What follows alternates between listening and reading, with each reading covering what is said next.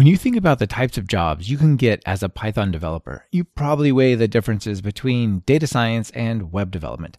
But did you consider programming robots in Python? And not just toys, but serious productive machines. It turns out there's a gap in the industry where we could use more Python developers in robotics. That's why I'm happy to have Ricardo Tellez here to give us an overview of the software development side of robotics programming with Python. This is Talk Python to Me, episode 232, recorded September 11th, 2019.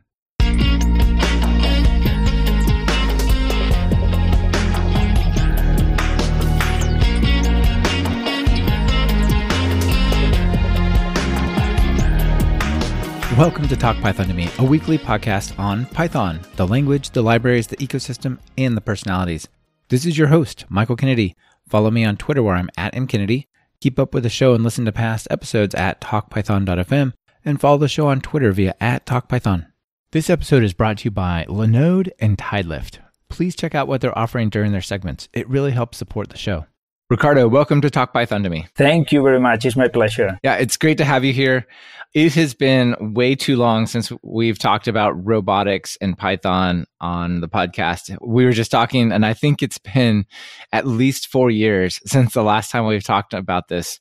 And the world wow. is, of course, changing so much in technology and Python and robotics as well. So I'm really excited to have you on the show to talk about that. Yeah, it's my pleasure. I think that is was the time to start to continue talking about robotics in Python. Yeah. Absolutely. Absolutely. Now, before we get to that, let's start with your personal story. How did you get into programming in Python? Uh, well, I started programming in Python when I was doing my PhD, but there was just kind of, uh, you know, for only for making this small experiment work. So it was actually, sure. I was not programming Python just copy pasting and what was your phd in? It's in artificial intelligence. I was using okay. neural networks to move robots to make them learn how to to move and so on. Super cool. Okay. That was just the beginning but then after that then i started working to a company that it's called PAL Robotics. About uh, we were building their humanoid robots. And then there is where i started to program more things in in python especially when we started to use ROS, the Robot Operating System. So at that point in time, because ROS provides you this interface with Python, and it was quite useful. So that's when I really started to program in Python. Sure. What were you programming before you started using Python significantly? Oh, and C++. C++. Basically yeah. C++, yeah. Uh-huh. It's for the company in robotics. C++ is uh, very important because usually you need to have very fast products so, I mean, the, your robot has to deliver very fast. For example, let's say face recognition, speech recognition, control of the movement. So that requires as much speed as possible. And for that, then it's C++. Yeah, absolutely. You think about the performance of Python, and I think it's a really interesting story because pure Python the performance is not amazing. But a lot of times, what you're doing with Python is either you're talking to some package that has like a lot of the, the behaviors in C or C, or you're talking to other systems that themselves are running in, in C or some other language like that, like a database or whatever. All right. So I do think it's really interesting. Do you see um, people mixing Python and C or even things like Cython. In robotics? Yeah, yeah, in robotics. Definitely, especially if you are using ROS. So with ROS, that is perfectly created this integration. You can have slow nodes, for example, that are like a kind of behavior changing nodes for changing the behavior of the robot based on some pattern recognition or something. So the pattern recognition system will run in C++ because it needs to move very fast. But this behavior system doesn't need to be to go to the millisecond you know? It could be half a second in order to change the behavior. So that could be running in, in python and then it simplifies a lot your work and your maintenance of the code. Absolutely. And even controlling stuff probably right? Like if i'm going to orchestrate hey c++ layer get this image tell me what whether you recognize a thing and then let me decide in python what to do and kind of orchestrate the lower levels. I think that might also be common yeah? Exactly. That's exactly the, the case. That what you mentioned is exactly the case. And by using ros you don't actually care what one program is is written in another. They can talk transparently so they don't know if the other one is written, and they interchange the information transparently. yeah, that sounds really cool. We're going to dig into more of that for sure. But let's uh, just really quickly tell folks what you do day to day so they know your perspective, where you're coming from, your experience. Okay, so I was working on that company, PAL Robotics, for building the humanoid robots, but then I decided to build my own startup that is about uh, developing programs for robots based on ROS. So we have a platform online and where you can develop those programs, create your programs in ROS, either C++ or Python, and then you test on the same platform by using simulations of the actual real robot. So you, you got already provided this. So the integration is very, very simple. You don't need to install anything in your computer and you operate directly with a web browser. You create the programs there with a environment that we provide and you test it on the simulation. And once you have this running, then you can switch the code into, you can deploy the code into the real robot. Actually, you can test, you can switch your code running from the simulation and then now let's click and switch to the real robot and until everything works perfect. Oh, that sounds like a really fun job actually to be working on. What's the name of the company? How do people find this place? Okay, well, our company is called The Construct like uh, the construct is uh, so many people ask us why why is this name? It's uh, so basically the the construct we wanted to build this place where robots can learn because there is a, a simulated world where they can play and they can try and so on. And then that's a construct concept that is in the movie of the matrix you know, the matrix, when they get in, the, yeah. the world is built by the construct. And actually our logo is one of the sofas that, uh, of the chairs where Morpheus is explaining to the Neo that, hey, that's the construct and so on. The famous red pill, blue pill scene? Yeah, that, that, that chair. Exactly. oh, cool. Yeah, I see it now. And it's the constructsim.com. I'll be sure to link to it in the show notes for people. That's really cool. Yeah, so that sounds like a really fun project to be working on. And I think this idea of having a simulation definitely has to democratize robotics, right? Yeah. It's one thing to be able to write a little code to look at an image and do something. It's a whole nother to put a humanoid creature together and do that. Yes, exactly. And that's a problem for the people who want to be a developer. Most of the audience of your podcast are developers. They're people that they, they're interested in developing programs. But what I found is that they, they usually are not interested in hardware issues, usually that's why they decided to become software developers in one in the first place. Yeah. So that makes perfect sense. But there is a lack, there is a huge lack of developers in robotics. So at present, it's, it's just us, the roboticists that we are creating the, the programs. But I mean, the quality of that, it's, I think it could be hugely improved if we have the, the help of real developers. And then the problem is this hardware thing, you know, and yeah. the interacting. So with the simulations, we can provide this environment where the developers don't have to deal with the hardware. They test the programs in the simulation in the same way as uh, developing applications for an iPhone you can use those simulators, uh, you know. So you said I could go to the, my web browser and like actually code up a simulation there. Is that in Python or is that in C++? And what's the experience like? Okay. So you have a typical IDE. So uh, an integrated development environment and typical that you have autocomplete and so on. And then you can program. So you create the control programs the programs that make the robot understand the sentences or decide which direction to move or actually move the robot. Everything that could be written in Python or C++. But then there's the simulation itself, the simulation itself, in case that you don't want to use the ones that we provide, you can create your own. Of course, we use a program, an engine for simulation that is called Gazebo that is open source. So anybody can download it also.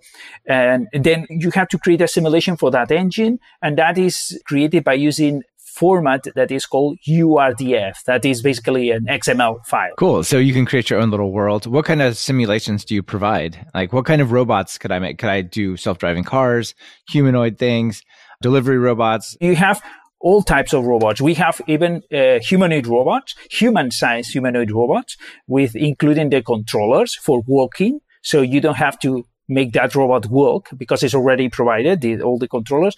You have drones, you have uh, cars. In order to make self-driving, you have to build a program. Okay. And then we have uh, what it's called mobile manipulators. The mobile manipulators are robots that are intended to be in the warehouses, for example. And let's imagine an Amazon warehouse. And then this robot has to be able to move on that warehouse to go to the uh, shelf that is the, where is the product and then grab the product. So that's right. a mobile because it moves, a manipulator because it can manipulate the objects. Right. It's got an arm or something. Yeah. They do exist, the robots, but the problem is the software again. So the problem is the software. So the, the hardware is there. You can buy these kind of robots, but they don't, are not able to grab the thing. And it's a problem of software. Yeah. Well, it sounds like you're solving a really interesting problem.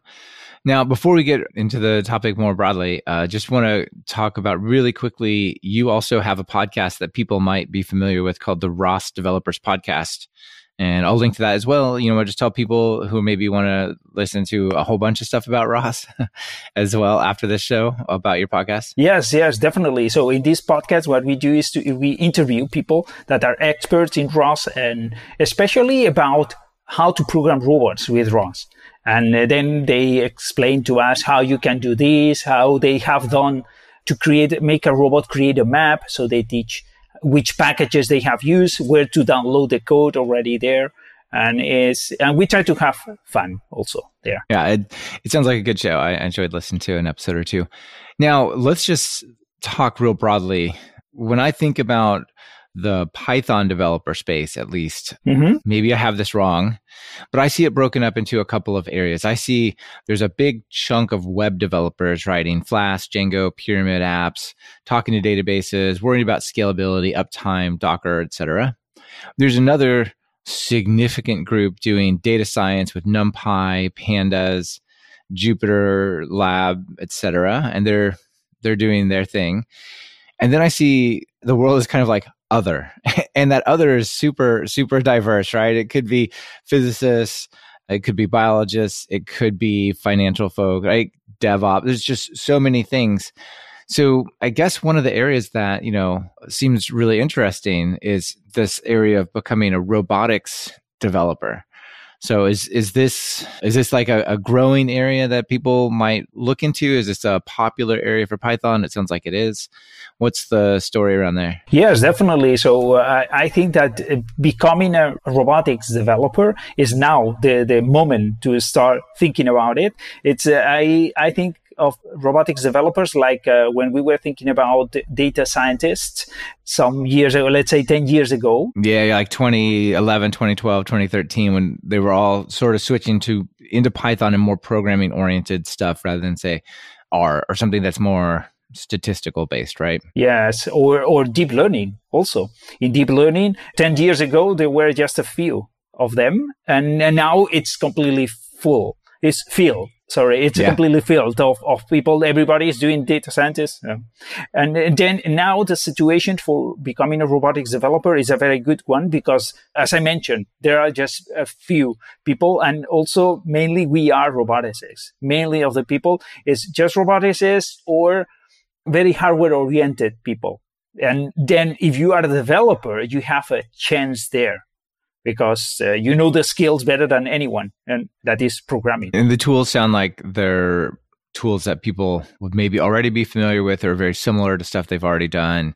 And it's probably not a huge field, you know, millions and millions of people building robots necessarily in terms of developers, but it's probably good jobs, interesting jobs, you know, you probably get to move around and do cool stuff and not just sit in a cubicle, right? And work on like optimizing marketing conversions or whatever. The thing is that this robotics market is exploding. And actually, I have here some uh, provision, um, some forecasting for 2024, for example, is uh, now at present specifically only for development with ROS. It's the market is about 312 millions 312 millions, but it is expected in 2024 to be about 500 millions, the market. So it's almost doubling. Uh, yeah, almost doubling. Yeah. Yeah. And then I can tell you, for example, that recently Amazon has entered last year. Amazon entered into the game and they have the robotics division and NVIDIA also entered into the game some years ago. And Google is going to enter this year. And oh, wow. Microsoft also, Microsoft has entered last year also presenting their own ROS version in Windows. So very, very big players are getting into there. And you know that big players, they don't go there just because they are bored. It's because they are feeling that there is uh, something there to get. All right. They want to ride the wave. Yes. Yeah. That's why I think it's a very good possibility. Also, there is a, a very famous conference. It's called the ROSCON is the ROS conference official. And it's a, actually, it's in two months. It's going to be the next edition. And there, all the companies that show we are hiring, we are hiring, we are hiring, we are hiring. There is a demand for software developers in robotics. This portion of Talk Python to Me is brought to you by Linode. Are you looking for hosting that's fast, simple, and incredibly affordable? Well, look past that bookstore and check out Linode at talkpython.fm slash Linode. That's L-I-N-O-D-E.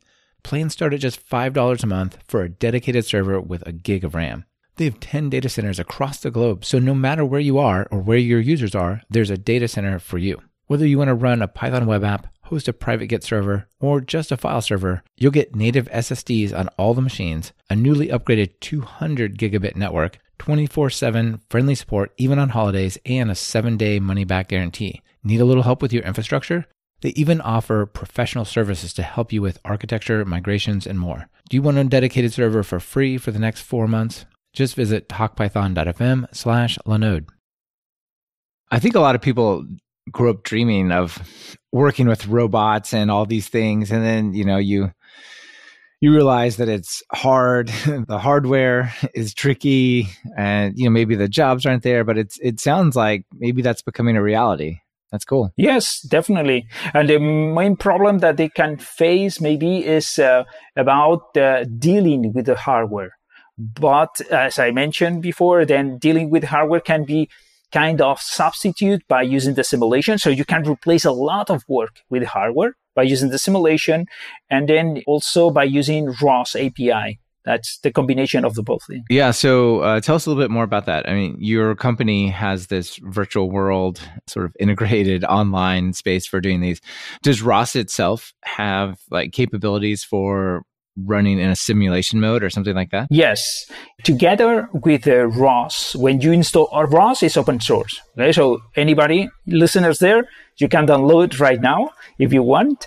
And together with ROS, you are installing the official simulator that is called Gazebo. Like a gazebo. Yeah. and then this allows you to simulate your robot. Actually, there are a lot of simulations already there and then you can download also in your computer and execute. Then, having said that, good luck. Okay, because well, so you download, you know what happens. You download and then it it shows this effect that I call it works on my machine. You know? Yeah. Have you seen the certification program? There's an a official. It works on my machine. Okay, it's a certification no. it's really hilarious. I'll definitely put a link in the show. So there's somebody made a, a joke about this at some point and uh, did a, a, blog post. And so let's see to to officially become certified is you compile your application, assuming it's a compile language. Uh-huh. Getting the latest from recent code changes uh, out of source control is totally optional. You launch the application or website. You cause one code path to be executed. The preferred way to do this is with ad hoc testing. Omitting the step is uh, fine if uh, fewer okay. than five lines have changed, and then you check in your code, and now you're you're certified. You get the badge. I'll, I'll certified. Isn't that great? You get it the simulation set up on your machine, and then you know it's it's tricky to to deploy this or share it. Is that what you're saying? Yes, it's it's tricky because there are a lot of versions. The versions are changing constantly. And also there are a lot of requirements from other libraries that they are changing also again.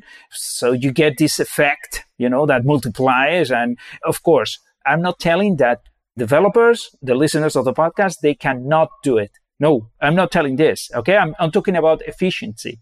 So many of the people we talk to about our product, they say, no, so why would I pay you if I can do it?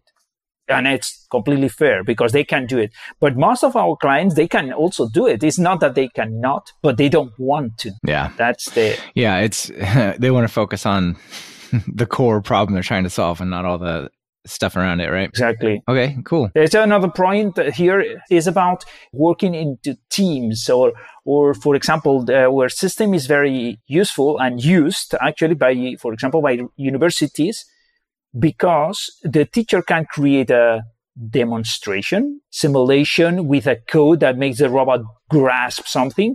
And then it can share with the, all the students 200, 300, 1000, whatever it will work in the exact, exact same way as for the teacher. So the teacher knows that this is going to work for this guy and they don't have to prepare anything. Yeah, it's not like, well, you got an old version of Mac OS and it has the wrong dependency here, so it won't work, or you don't have the right permissions, or all that stuff. I mean, it sounds a little bit like the problem that Jupyter Notebook solved for teaching data science and other types of, of courses, where you can just say, here's a URL, you just go use this and it's all set up just the way we need it to be, right? Exactly. Actually, in our product, we use Jupyter notebooks for the documentation and demonstration. I will send you one example when uh, we call a ROSject. A ROSject is a ROS project, which contains everything. It contains the simulation, the code, the documentation and data sets.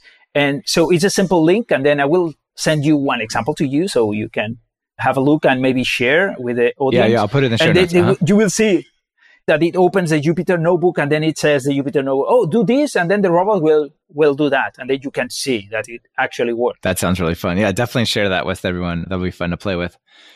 Now, let's talk a little bit about the different types of robots. So I have a robot in my house and it looks about the size of a plate and it drives around and it gets stuck in my furniture. When it's not stuck in my furniture, it's trying to vacuum up stuff around the house. okay. so we have vacuums and actually those are pretty cool. Even some of those like Roomba and stuff, there's some that are programmable, right? Many things to say about this. You can stop me anytime again because I have a lot of a lot of things to say. So so first thing I would like to say is vacuums is, um, I would say that is the only real robotics business that has been successful. I think, I don't know the numbers, okay, of all the robotics companies, but I mean, in the case of service robots. So sure. the vacuum cleaner is called a service robot. Consumer level robots, right? Yeah. Exactly. So those are robots that are working, they are doing their work in, in environments where there is people around. They have to, to figure out how to manage changes in the environment, not industrial robots. Okay. I'm not talking about those, but about service robots. I think that the vacuum cleaners, uh, the iRobot or any other brand, those are the only ones, robotic companies that have been successful and made a business. The rest of the ones, they are living on, on investments, you know, on rounds of VCs and so on. Yeah. It's all future valuation and VC money and, uh, hope. Yeah, and hope, exactly. So that's the first thing I wanted to say about the vacuum cleaners because they deserve all the the respect. They actually are a success story, right? In a sense. Exactly, a success story. And then the other thing you mentioned about programming, the version of um, iRobot is called the Roomba. There is a version, I don't remember exactly his, it, its name, but it's programmable. So you can programmable.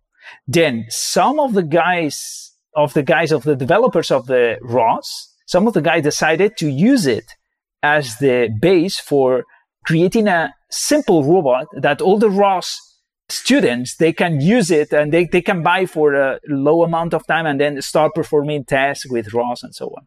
It's called the Turtlebot. So the Turtlebot in the inside has a Roomba, a programmable Roomba that is called, oh yeah, I remember. It's called Kobuki. Kobuki. Yeah. Kabuki. Okay, that's pretty awesome. They should just leave it vacuuming just so wherever the robot works, it's just super clean. I had no idea they did that. That's really interesting. I knew you could program. I didn't know that it was being like repurposed for this these other yeah, yes. other areas. You know, another area where I think robotics.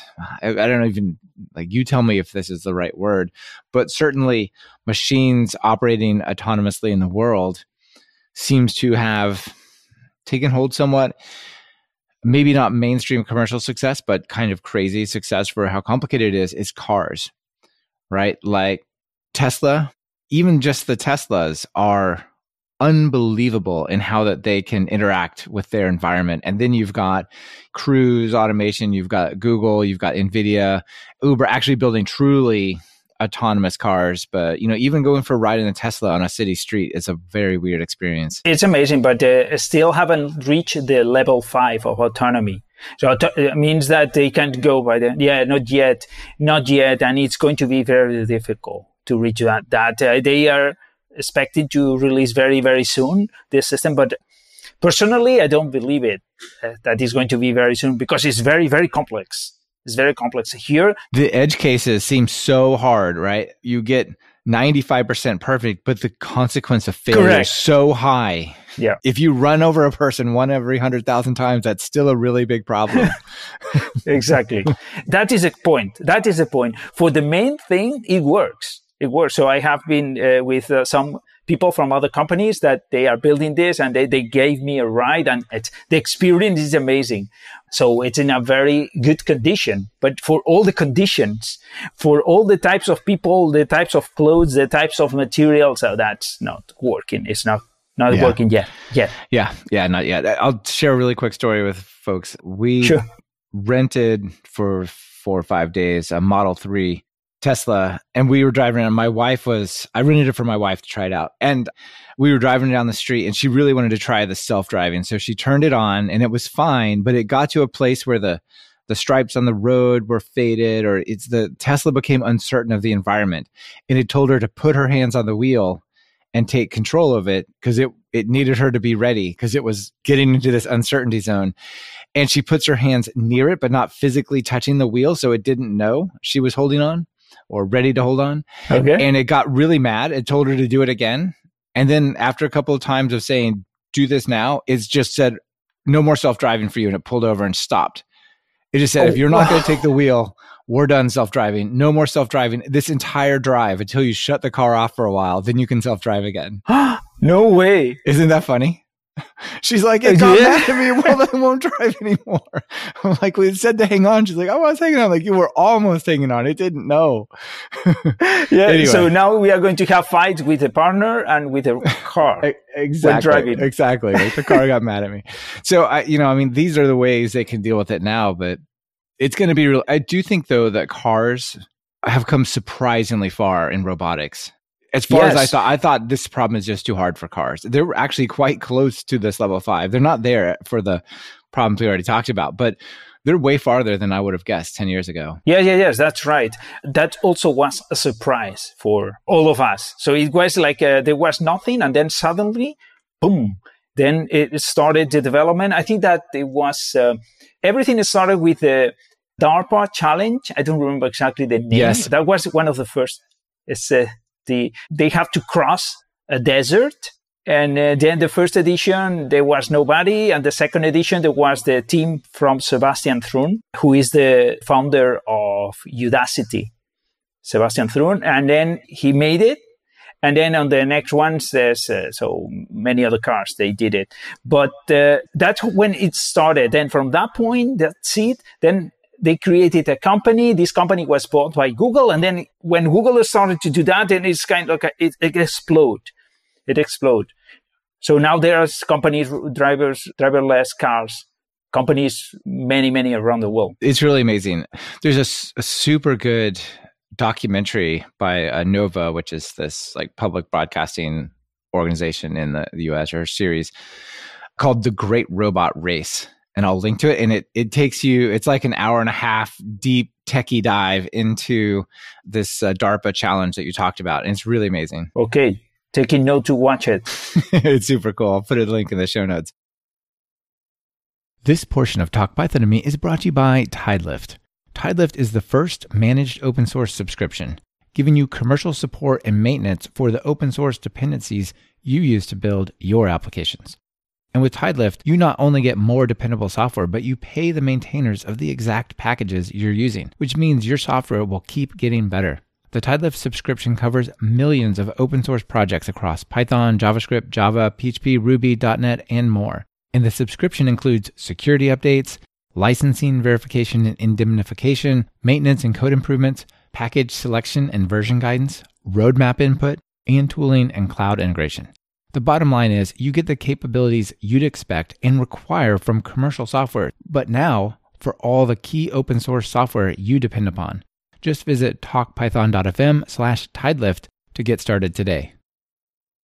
So let's bring it back to Python a little bit. Now, you talked earlier about this back and forth between Python and C++, and sometimes maybe you prototype in Python and then write in C++, or maybe there's an orchestration or something.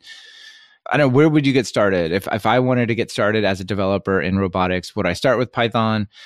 Would I be limited by doing that? What's the story there? This is my personal opinion based on my experience. And that's what we teach in our academy. So besides this development environment, we teach people about how to become a robotics developer in our academy. That is also an online academy uses the same engine as the development system. So it's everything online. You see simulations of robot and then you learn. So what we teach there is that if you don't know anything about uh, C++ or Python, then you should start with Python.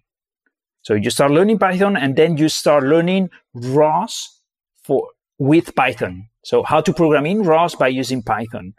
If you know Python already, then okay, then still start by learning ROS with Python. And the only option for starting with C++ is because I don't know, you, it's your only option for getting a job. You, you are very, very stressed and, and that's the only option that you have to leave. But if you want to optimize your path, then start always by learning Python. Sure. Then ROS okay. with Python. And once you ha- know the basics of ROS with Python, then you can decide whether to go back and learn ROS with C++ again. And why is that? Because ROS with Python is hiding not many, but a bunch of details that make details, ROS very yeah. com- yeah, very complex to understand when you are new there. So it's easier for you to understand really how ROS works and how you make a robot based on ROS to do a task, to finish a, a task. So you can master that with Python a lot faster. Then in order to go back and relearn with C++, you have to reconsider if you are going to dedicate yourself for working, uh, programming robots for industry, for companies, or you are going to dedicate to program robots for research. That is also a big space where developers can dedicate is to, to program robots just for doing research or making robots learn new things or discover new things with robotics. In that case, Python is a lot better because in this case, what is vital is to present the results as fast as possible.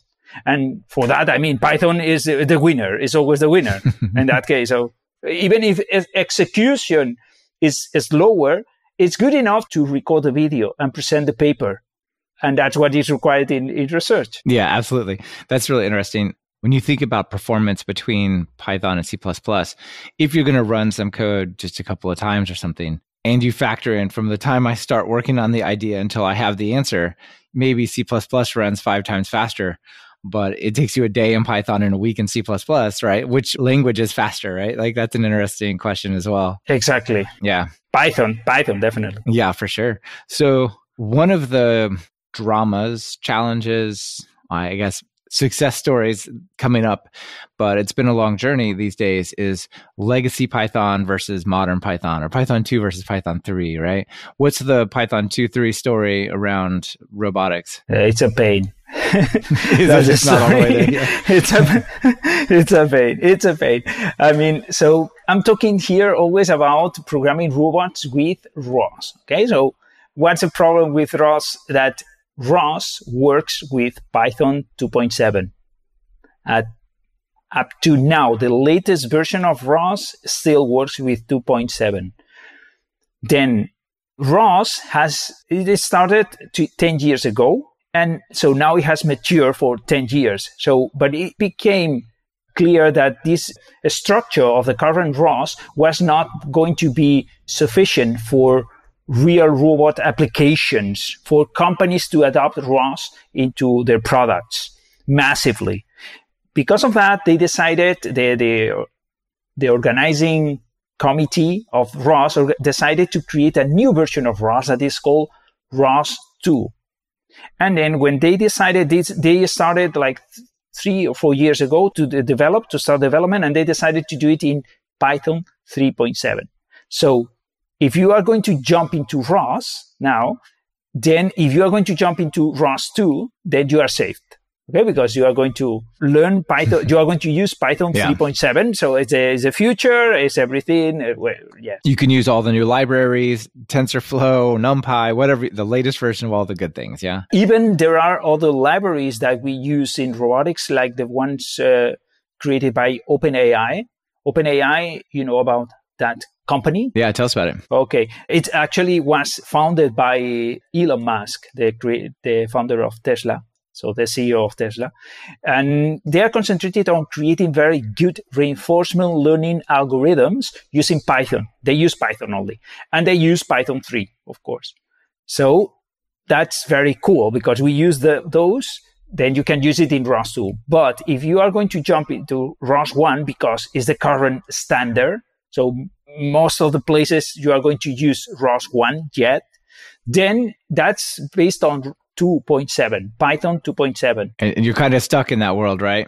Yes. Well, the next version, the next distribution of ROS 1 that is going to appear in 2020, it's going to be based on Python 3 already. Okay. Well, that's a pretty positive story. That's going to be a, a festival. I mean, it's going to be a big party among everyone because imagine everyone already changing their code into that other version. So it's going to be crazy. Yeah, that'll be wild. No, but that, that's really good. Now, maybe there's some code I've I've prototyped in Python and it's working well, but I need to move it into production. I want to put it onto a real robot. Maybe that robot has limited computation power or whatever, and I want to make it go faster. What steps do I need to take? Do I rewrite part of that code in C++? Have people used Cython on parts of their Python code to make it go faster? Or other things like that? What's the productizing my robot story? I don't know about the scythe. How do you call it? Cython. It's like C Python without the P.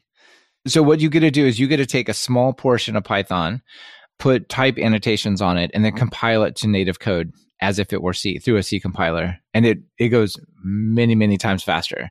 So if you've got a, like, I've got a Python program and there's some tight loop or some one module that's 200 lines long or something, you need that to go fast, you could hit that with Cython, rename it to, I think it's CPY. I forgot the extension, but rename it. Uh, I don't think that's right. But anyway, you rename it to a different file and you hit it with CPython, and then it just becomes like a C module that gets imported by your other Python code. Okay. So that's the first time that I heard about that. So I cannot tell you what is the difference between that. But usually what we do in those situations, in those situations is usually is first one, rewriting C++. So that's the, I mean, that's a straight rewriting C++. Or another thing that is done is also to put a bigger computer so you put a more powerful computer in the robot and that's it. If you cannot do that, also you can run in an external computer because ROS is uh, how it is built. It doesn't care in which computer you are running the different programs in ROS and they can communicate and transfer information transparently. For them, it's like if they were in the, in a single big computer. So that's another option. Like a, kind of a distributed computing environment yes. type of thing. Okay. Is it common to have kind of microservice architecture where I've got a robot and it's doing stuff, but then it's making calls over the network to get more information or resolve information, things like this? It's actually for products. For robotics products is very, very common because they want to put to ship into the hardware as less as possible. And also they want to, to make you kind of, uh, trapped into their system. So you need that code. But f- there is a very famous case. Pay the four ninety nine for the continuous service. Yeah. Monthly, right? or whatever the price is. Exactly. So there's a very famous case that just died a couple of months ago. It's called Cozmo, Cozmo Robot. You know that robot? No, I don't know this robot. A small robot that you can have on your desktop. It was amazing. It looked like, uh, you know, this uh, movie about the robot of Disney. Yes, the kind of big, fluffy, rounded white. Yeah, yeah, yeah. I know. Oh man, I forgot to. That was a great show. Hero Five or something like this? No, no, no. I'm talking about that. About this other uh, movie that there is a robot that is, stays on the planet, is cleaning all the mess. Oh yeah, WALL-E. WALL-E, exactly. Yes, WALL-E, yes. exactly. So also it looks like the that one's a sad movie, actually. yeah. Yeah. Anyway, sorry. Go ahead. It looked so. It looked like WALL-E. No, like the other one, the Okay. character, the female robot, white. So the face of this Cozmo, it was engineered, I mean, by using graphic designers and developers of cartoons in this sense. So it was super cool robot. It was, but unfortunately, it was not a success in business terms. So they have to close the company. And now this robot is useless. So you, you cannot even use it because uh, it requires the network in order to understand your vocal commands. Oh, I see. So that's a problem. yeah, because once the company goes out, then the services die, and if they lean on the services too much, then it becomes a useless chunk. Exactly. Yeah, yeah, that's a bummer. There is a famous, even more famous example that is called Jibo. Do you know Jibo? Did you hear No. about Jibo? No, that was first side of the Time magazine. This robot was there and it was closed uh, last year, the company. And then it was also the same problem. It was the same problem because it was not successful in terms of business. And so they couldn't maintain and they, uh, so everybody that bought this, they can just throw it out because it's useless now. Oh no, that's so bu- that's such a bummer. Yeah, I've had that uh, happen. I had a Pebble smartwatch and it was beautiful, but they went out of business, and you know, like almost everything about it. It's still kind of cool, but it's way less than it was because the services are gone. Yeah. So we're talking about putting some sort of computation unit on these little robots. Maybe talk about what those computers look like, what those operating systems look like, because we could have a very small little robot, you know, the size of your hand, and maybe it has MicroPython on a $5 chip in it. Maybe we have a robot that's like a vacuum and it's got, I don't know, a Raspberry Pi running Linux. Or maybe we have a car that's got, you know, a Core i9 CPU that's like, you know, the top of the line Intel CPU or something like. What's the the spectrum of computing you put into these robots and operating systems and all that? Yeah, exactly what you mentioned. So we can do a small robots that only require maybe even an Arduino. Only an, with Arduino you can make it work. You can make the robot perform the task that you wanted. Then you have a Raspberry Pi and the like. Then you have also the computer, the typical PC computer. For example, there was one very famous that is called the Intel NUC. That is a square like a cube is small like this. Now the ones that are getting a lot of traction and uh, a very big- success are the Jetson from NVIDIA because they include some GPUs and then they allow you to do some deep learning inside the, the boards already there.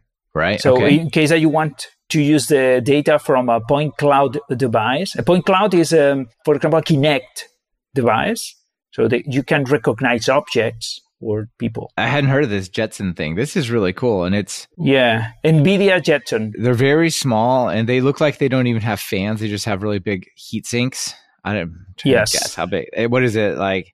Ten centimeters by ten centimeters, something like that, maybe. Yeah, yeah, yeah. So it's very, very small. Yeah. Yeah, hundred dollars for a Jetson Nano. That's pretty awesome. Yes, and the power that it has is very cool. There is the Jetson Nano, and then there is another version. Is the Jetson whatever, and then there is another one that is more powerful. That is called the Xavier, Yeah, Xavier, and and it's even more powerful. these are pretty. these are pretty intense. They've got some really cool ones. Yeah, and some of you might have uh, the the GPU looking things Yes. embedded into them. So that's another thing. Maybe if you need more power, if you have maybe you want to you talked about some of the machine learning stuff, and of course, your background is in this area as well. GPUs probably play an important role for certain types of robots, I would guess. Yes, exactly. Especially, for example, it makes sense in the image recognition. Whenever you need your robot to recognize where it is, the location or the people or the objects by using a camera, then that's one of the cases. Also in the speech recognition also. And then also this use a lot, the GPU for training, for launching reinforcement learning algorithms that make the robot learn. But those usually are used in the simulation. Okay, because in the real robot it's very difficult to train the robot because in order to train a robot, you need to put into a certain conditions, then make them take some actions. And when they fail, you say, Hey, wrong and then you have to put it back. Yes, yes, it's like uh, teaching a kid or something. yeah, teaching a child. Yeah, I see. A child, exactly. And then you say, uh, "Yeah, very good, very good," and then the robot gets excited and, "Oh, yeah, super cool." And then you have to have somebody to put it back to the original position, and also all the environment get started. So that's not good approach to do it with a real robot. And usually this is done in the simulator. And once you are in the realm of the simulator, you have the cloud computers that they have whatever you want. Sure. Related to the operating systems that we use there, usually we install Linux, Ubuntu specifically. And then on top of that is where we install ROS because ROS, even if it stands for robot operating system is not an operating system. It's, it's a framework for programming inside an Ubuntu system. I see. So maybe it's the operating system for the robot, but it needs its own computational operating system, which is Linux. Yeah. exactly. That's it. Okay. That's it. And now Microsoft has started to create a version of ROS for Windows also. So you can install Windows instead of Ubuntu, but it's still not uh, finished, so still very early stage. Yeah, that'll probably bring in a lot more developers as well, though. You know, Windows is still a big, big platform that people develop on in a lot of places. So having ROS there sounds like a good idea. Yeah, they are putting a lot of effort into that. Cool. Yes, I see robotics as a interesting way to bring young people into programming as well, right? Like as you get older, you're willing to just plow through the things. Okay, I have to learn the for loop and then I learn the class and I learn the functions and eventually I'll do something interesting. But kids, they don't care. They're like, this is boring. I'm out of here after five minutes, right? But if they could see yeah. a robot, you know, my daughter is in sixth grade, my youngest one, and she had one of her electives in the morning is robotics. Actually, she just started this week. I'm not really sure what they're doing, but you know, that's it's really, I think, a good way to teach kids. And I think that might be the Microsoft angle as well to some degree. Okay, that's a strange for me. From my point of view of uh, a roboticist, for me, I mean, it's very clear to use Linux. I mean, I would never go to Windows to program robots. For me, it's like, what? Yeah, of course. I mean, to, all this big thing that you don't need, that you don't need because you only need to have the terminal and the commands there and then everything works. You have full control of everything. Well, I just, I think there's these environments where, you know, kids are already sitting in front of a Windows PC and they're going to use it or you know they're also microsoft's also working on like edge iot computing stuff and i think it kind of fits into that realm. And i think that even they have some embedded linux stuff that they're doing over there which is kind of ironic and funny. Okay i didn't know about that. Can't remember exactly. I think i can't remember what it's like something sphere it's at the edge of my knowledge. I should stop talking about it. But I do believe they had some kind of embedded Linux somewhere. If I find it, I'll put a link in the show notes afterwards. Oh, you mean Red Hat? No, no, not Red Hat. There's something from Red Hat. They, they bought the Red Hat version, isn't it? Didn't they? It's called Azure Sphere. That's what it is. Yeah, so it's Azure Sphere, and it's basically a a hardened. I think it's Linux. Let me see.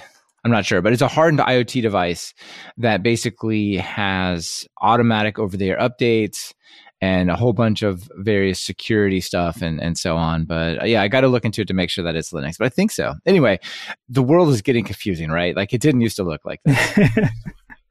yes, it's getting confused. And, and, related to what you mentioned about for the kids, yes, definitely the more graphical, the better.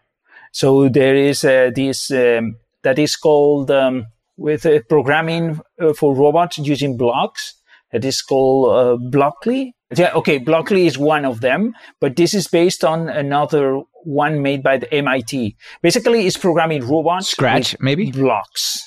A scratch, a scratch. Yeah, yeah, that's it. A scratch. Okay. Okay. So there exists also a version of Scratch in ROS.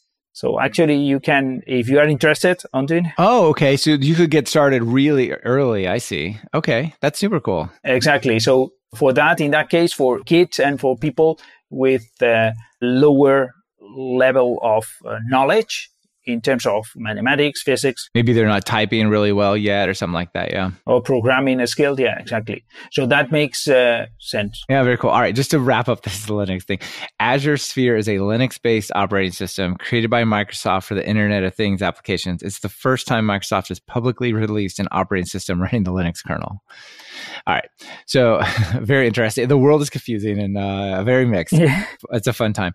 All right. So let's wrap up this conversation, Ricardo, by talking about how people can learn ROS and programming robots with Python. You know, we kicked it off by saying it's a good time to be a robot developer.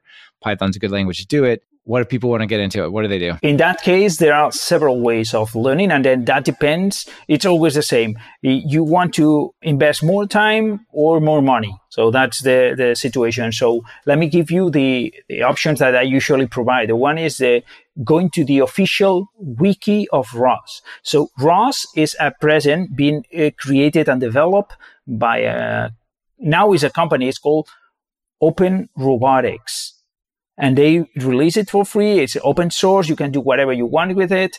And then at the same time, they are releasing a wiki with some tutorials with a lot of information there about how to learn ROS. So that's the official wiki of ROS. That would be the first place. It's a little bit dry as a first step. It's a little bit dry, but if I, I learned by using this. So I learned using this because there was no, nothing else at that time. then the other option, yeah, so we, we, we begin very early. Come in early, you got to just, you know, go through the docs and figure it out. But I have to say that for the time, those documents were amazing. The documentation, they put a lot of effort into the documentation because they knew that that was a very good point to attract people.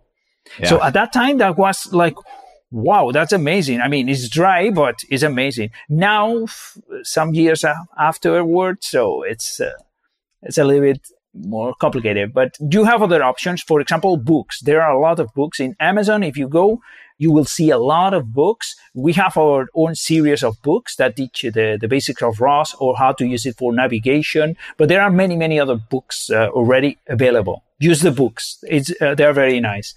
Then another way is to use the YouTube videos. So in YouTube, you will find a lot of videos a lot of videos. We also provide these uh, videos uh, in, in our channel of our company. And actually, we do a ROS live class on YouTube every Tuesday at 6 CET. Oh, cool.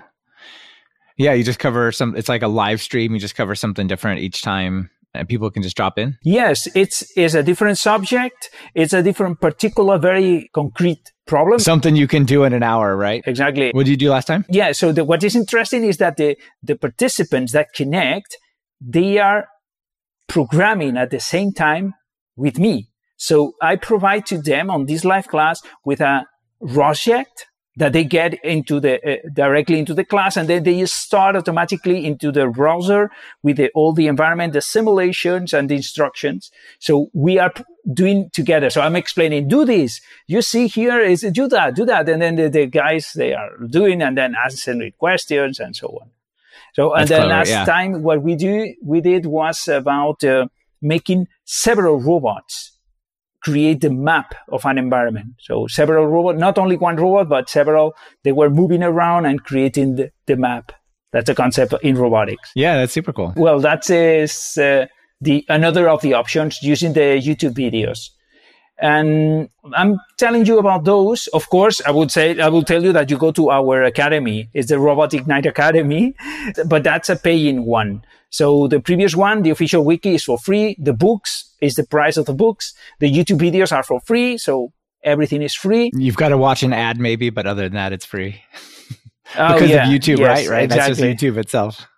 yeah, yeah, exactly. That is right. That is right. Yeah. Then you have your academy. Yeah, the academy is online, and then it's not based on videos. It's based on practice. So you you have to practice and and do the things because whatever you read there, if you don't practice, it's it's not useful at all. And especially in ROS, you need to see when you do this what the robot does you know and this is the system that we have implemented in our system in our platform in our academy. It's, it's a system that where you get the instruction so now you are learning this then very quickly do this exercise. So you practice and you do this. So that's more practice focus but it has a cost. It has a cost. And uh, i think that those are the main options that they have for for this of course, you have conferences. Sure. Yeah, around the world, summer schools. Yeah, podcasts. Now that's more uh, more awareness, I would say, not total straight on learning. It sounds like you can use the simulators, either your online one or the Gazebo one or something like that. And you don't necessarily have to start with hardware. Is that right? Exactly. That is right. Actually, our online simulator is Gazebo. So we have created a version of Gazebo. In the inside in our server is Gazebo running, and then we have a front end in yeah. web development for, for that. So it's exactly the same thing that you would run in your own computer.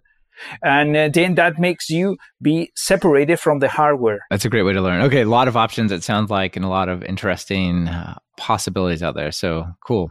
Well, thanks for sharing that. Now, before you get out of here, I have to ask you the final two questions. If you're going to write some robotics code in Python, what editors do you use? What I used to use before it was Sublime. Sublime was uh-huh. very good. Also, I used uh, Qt Creator, but Qt Creator was more for uh, C++. And then I was sure. doing kind of a hack, hack for Python. But then Sublime was the best. And now at present, I'm using a web editor IDE, which is called Theia or Theia. I don't know how to pronounce it. yeah, something like that. Uh-huh. And that's the one that I'm using. Very, very cool. It has autocomplete. You can jump into the functions. You can see the documentation. And so it's very cool. Oh, very interesting. All right. I'll put that in the show notes so people can uh, check that out. That, that's an interesting one. It's open source. It's open source. So you can download, install in your computer or in your web server and program into a server. It's very cool. Nice. And then notable PyPI packages, you know, what's the the important stuff that people should know in this world? I mentioned already the OpenAI reinforcement learning algorithms. That's very cool.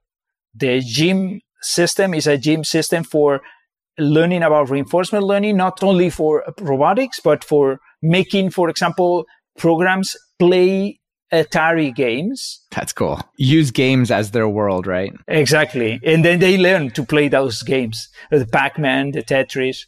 And so that's OpenAI GYM. Okay, OpenAI nice. GYM. And then another one that I like very much is uh, Scikit. Scikit is a set of Python libraries for many, many, many different techniques of artificial intelligence, not only for reinforcement learning, but many others and supervised learning, supervised learning and even genetic algorithm.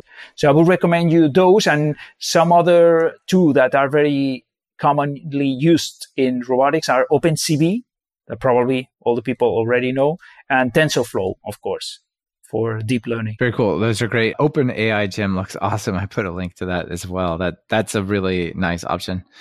All right, Ricardo, final call to action. People want to become robotics developers. What do you tell them? So we need you because, I mean, we need programmers that can program really, really well. And the robotics field is lacking this. Actually, there is a very cool video is super cool video. It's a video where a person is showing how a robot is a an arm based robot is a mobile manipulator. This robot is cleaning a room from all the mess. So you can see that the robot is grasping all the books, putting there on the place, then taking all the clothes from the, from the ground, putting into a basket, taking the basket, bringing there. So you can see this speed, uh, plus 20 or something. Okay. Very slow, but it can do everything, everything. Then at the end, the, the guy of the video says, yeah, so I've shown you that this robot can do that. But the thing that I didn't show you is that I was controlling the robot. Ah. So I was teleoperating the robot. But what's the conclusion here? The conclusion here is that the hardware is already there in order to have a robot that can clean the mess of a room. The only important part that is missing is the software, is the head of the robot that makes it. So that's why we need developers that can build those programs. So awesome. That's a problem. Yeah. Well, it sounds like uh, a lot of interesting stuff to work on. Thanks for sharing the story and giving us a look inside the robotics world. My pleasure. Really was very fun. That, as I mentioned to you, that's the first time that somebody has interviewed me on a podcast, and it was an amazing experience. Thank you very much, Michael. You're welcome. Thanks for being on the show. This has been another episode of Talk Python to Me. Our guest on this episode was Ricardo Tellez, and it's been brought to you by Linode and Tidelift. Linode is your go-to hosting for whatever you're building with Python. Get four months free at talkpython.fm slash Linode. That's L-I-N-O-D-E. If you run an open source project, Tidelift wants to help you get paid for keeping it going strong. Just visit talkpython.fm slash Tidelift, search for your package, and get started today. Want to level up your Python? If you're just getting started, try my Python Jumpstart by Building 10 Apps course. Or if you're looking for something more advanced, check out our new async course that digs into all the different types of async programming you can do in Python. And of course, if you're interested in more than one of these, be sure to check out our Everything Bundle. It's like a subscription that never expires. Be sure to subscribe to the show. Open your favorite podcatcher and search for Python. We should be right at the top. You can also find the iTunes feed at slash iTunes, the Google Play feed at slash play, and the direct RSS feed at slash RSS on talkpython.fm. This is your host, Michael Kennedy. Thanks so much for listening. I really appreciate it. Now get out there and write some Python code.